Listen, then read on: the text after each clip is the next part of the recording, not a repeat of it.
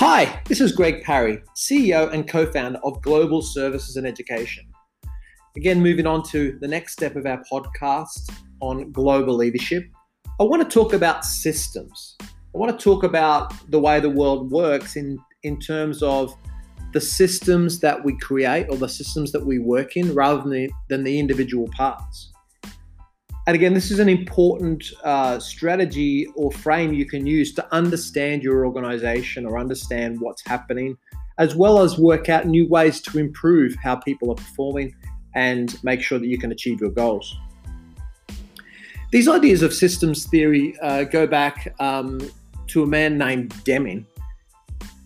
Deming um, became quite famous after World War II when he went to Japan and helped the Japanese car manufacturing industry, in particular Toyota, improve its performance. Now, I'm not sure about you, but certainly when I was growing up in my younger years, Japanese production was not considered creditable or reputable. Japanese motor cars were less expensive, mass produced, but people didn't describe them as having quality.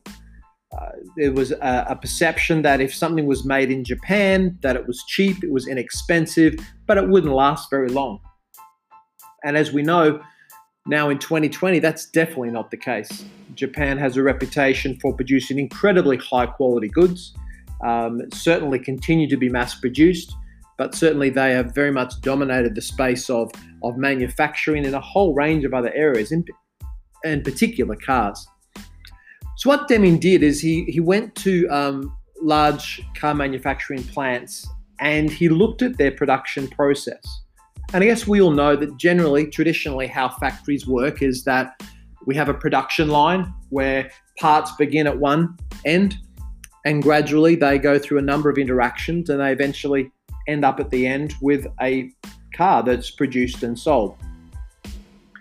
Well, one of the challenges that uh, was evident to him was that along the way there were many things would go wrong.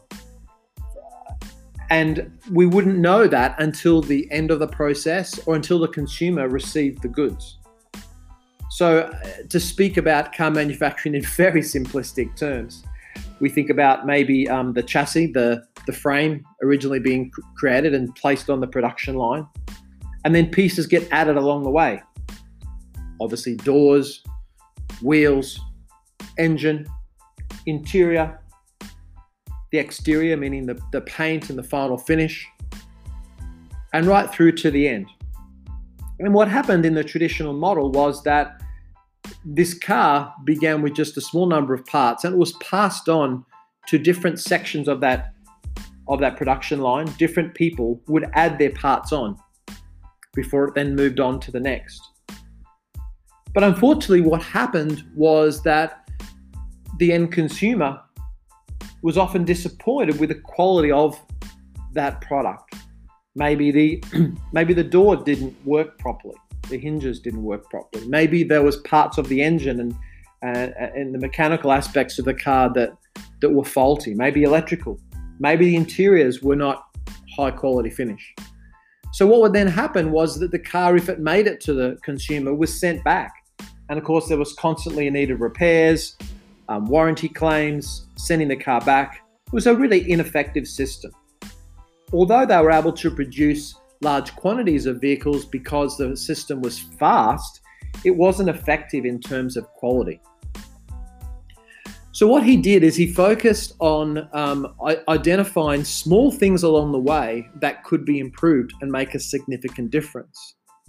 And the big difference that uh, the big focus for him was to concentrate on empowering individuals to make changes of improvement. The truth is, as you know, if you think about um, our role as leaders, no matter what organization you work in, you are not often at the coalface, at the at you know, in the offices, at the customer retail space all of the time.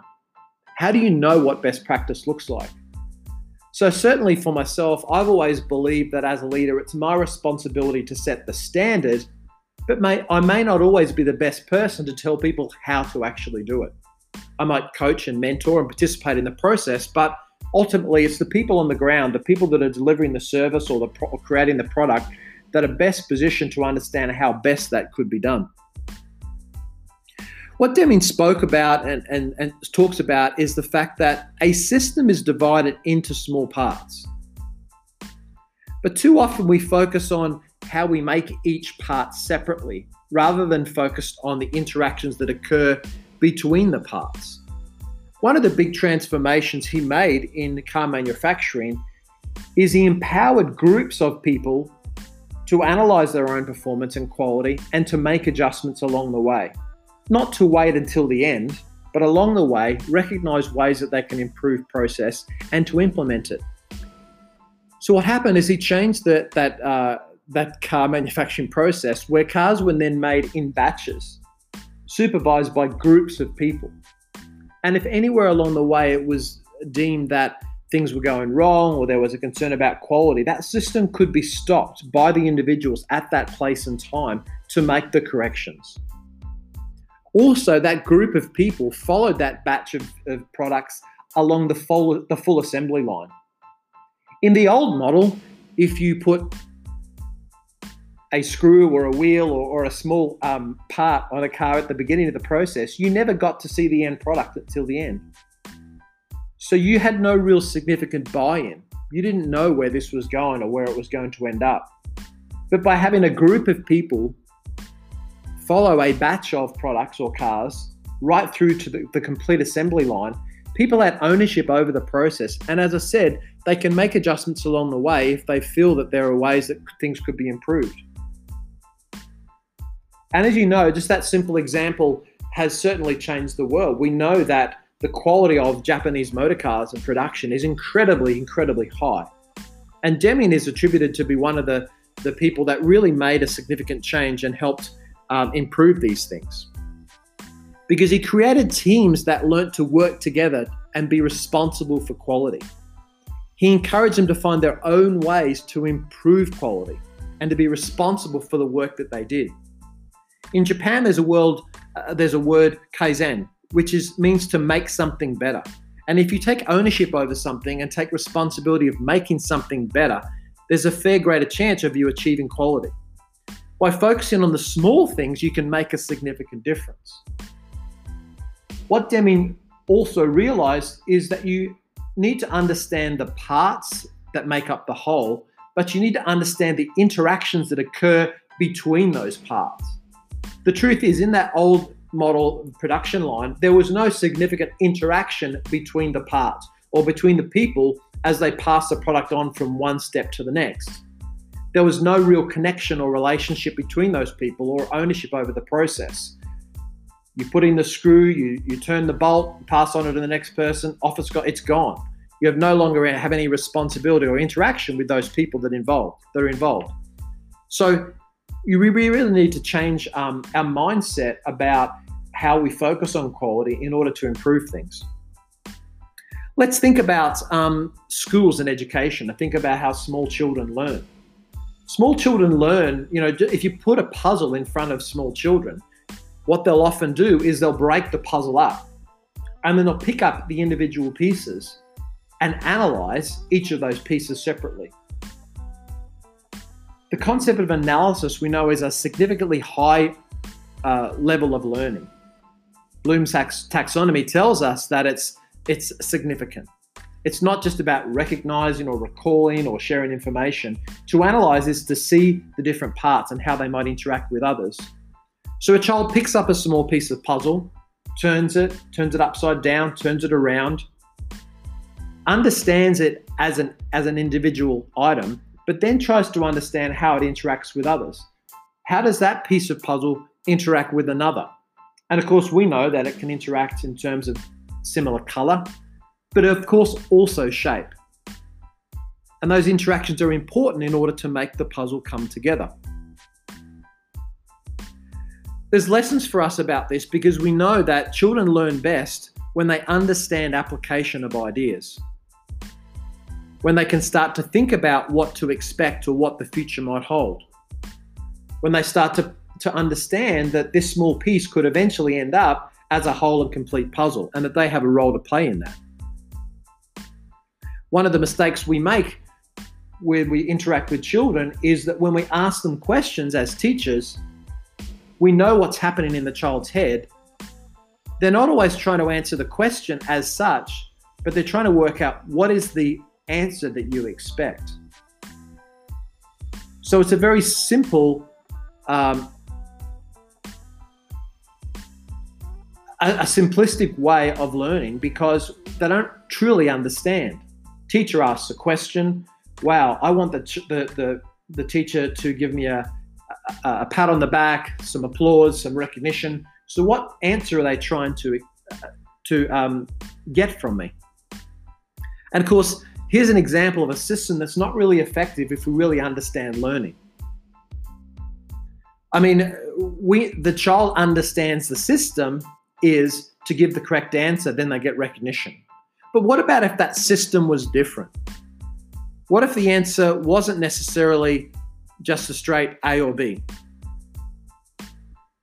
I mean, what if the child explained to you what the circumstances would be for A to be correct, but A to be incorrect? What about if the child responded by helping you, by explaining when B would be the right answer instead of A? We've changed the paradigm or the way of learning we need to remember that education shouldn't just be focused on information or content. We know that children learn best when they understand the learning process. And what we focus on tends to make a difference. Are we focused on the simplistic answer? Or are we focused on the learning process? So, what do we congratulate with the child? Do we congratulate the yes no answer? Or do we congratulate them on the learning process that they're working through, on the fact that they explored alternatives? This is what helped children um, learn better. The truth is, with education, is the system doesn't work when we only retain 10% of what we learn short term. Most of the information we try to regurgitate in that kind of traditional education model is not retained several weeks, several months, or years later. So we need to teach children how to learn. How does this relate, relate to systems processes? I guess what I'm encouraging you to think of is to change what you care about. Focus on the learning system, the education system, rather than just the final product. Then children will learn more effectively. They'll improve their ability to learn. And that's incredibly important we need to understand the value and the power in um, collaboration and working with other people.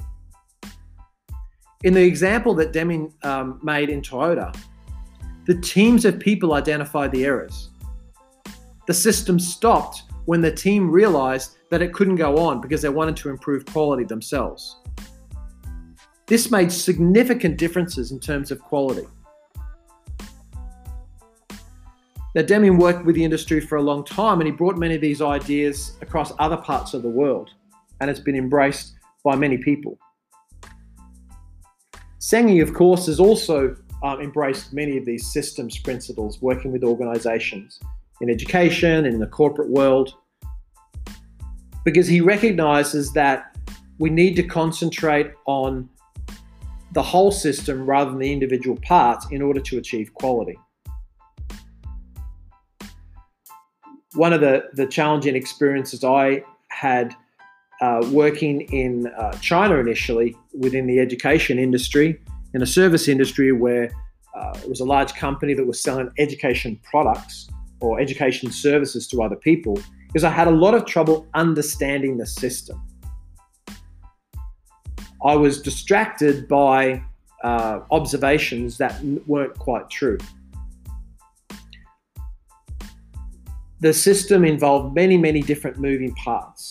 It involved a marketing budget, it involved um, salespeople, it involved commissions, and not as much as I thought of a focus on vision and education quality and, and changing the world for the future.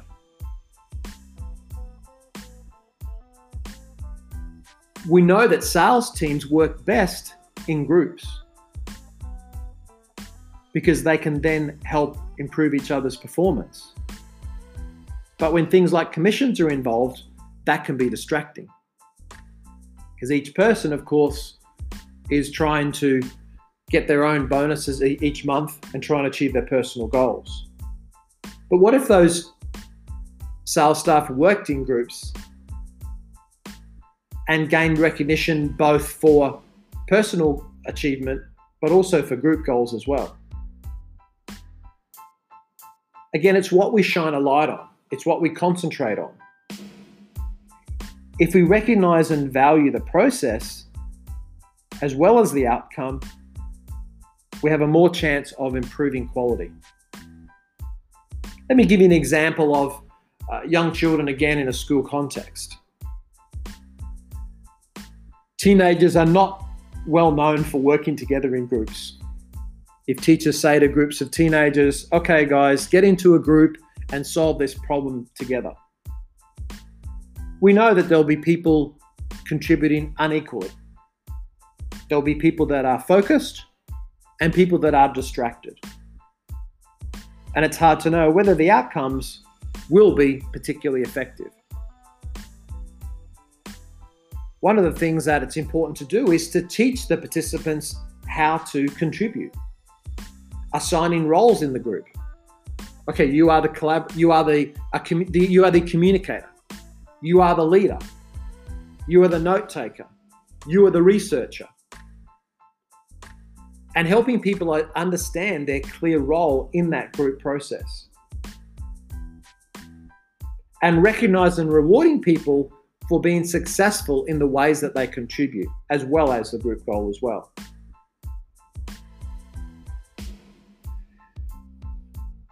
I very much appreciate peer mentoring in ways that it helps people to reflect on and learn from each other one of the concerns I have about traditional performance processes is that the leader is often quite detached from practice. Take a school setting again, the principal cannot be in every classroom every minute of the day. They will tend to receive feedback in the form of student feedback, parent feedback, complaints, maybe positive recognition as well, but they don't have a complete picture because they're not close to the action they should play a role, and you need to sometimes walk into a classroom and observe things. But the truth is, you don't effectively improve performance from a distance. But if you can create teams where people reflect on their behaviors and share within trusted groups, that's found to be far more effective. And Senge very much concentrates or, or believes in the value of people working together to improve quality in small groups. Value in the interactions that naturally occur between people that we know can really make a difference.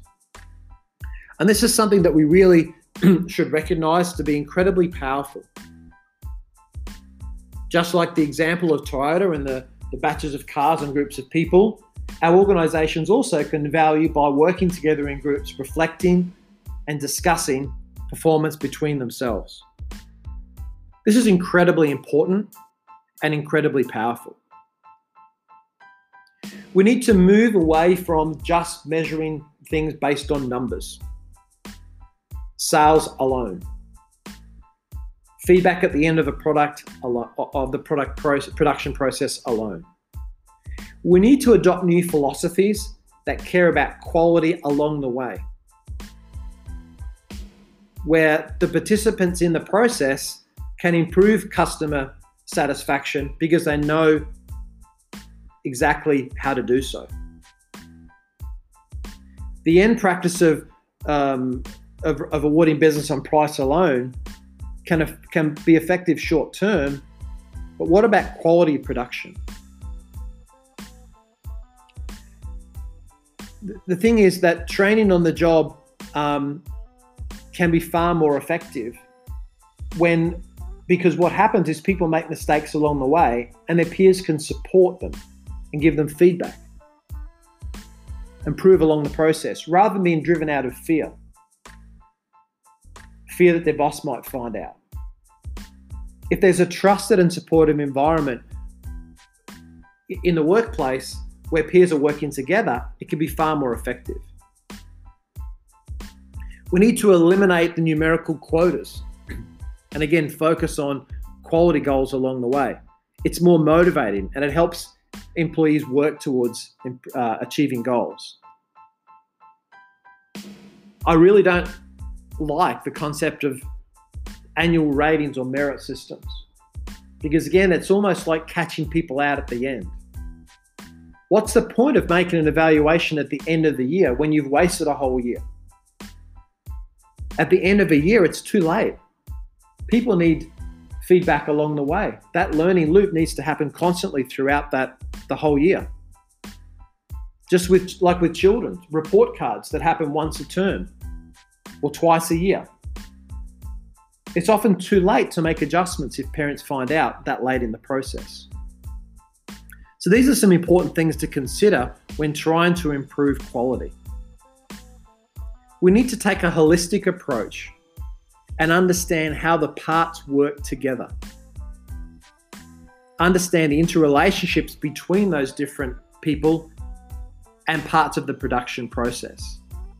Systems rely on collective intelligence, recognizing that large groups of people are far more effective than individuals coming together. Real learning takes place when there's an agreement around a common vision.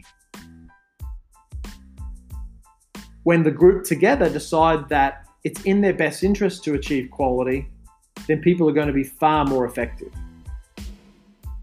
This is why, certainly, in terms of improving performance, I, I really don't like rules. I find rules are, are important and essential, but they don't drive quality.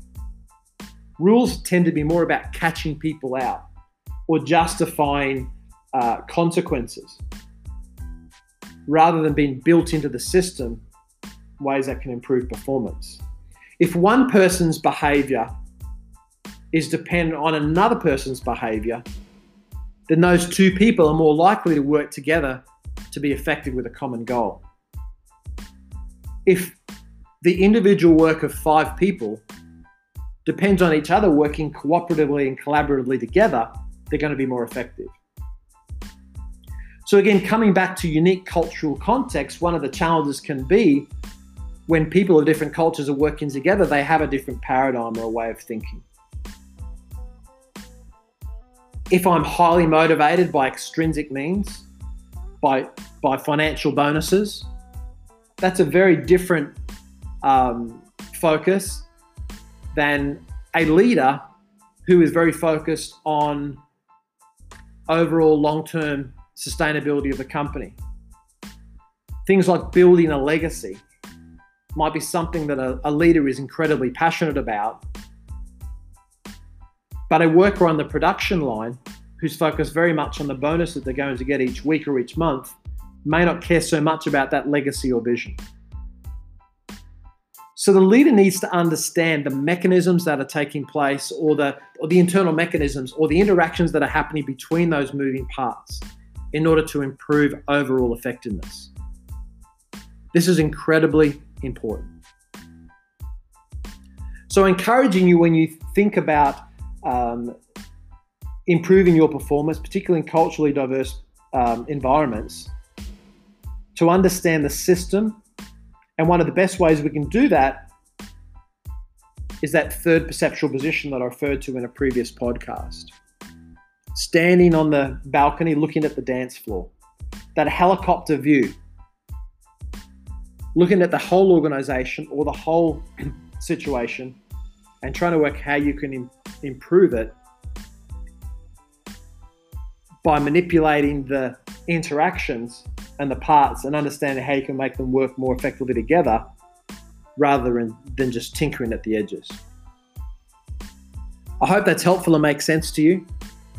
And certainly, there's a lot more to be read and understood about systems thinking as it's been embraced all across the world in many corporate and education environments. Thanks for listening.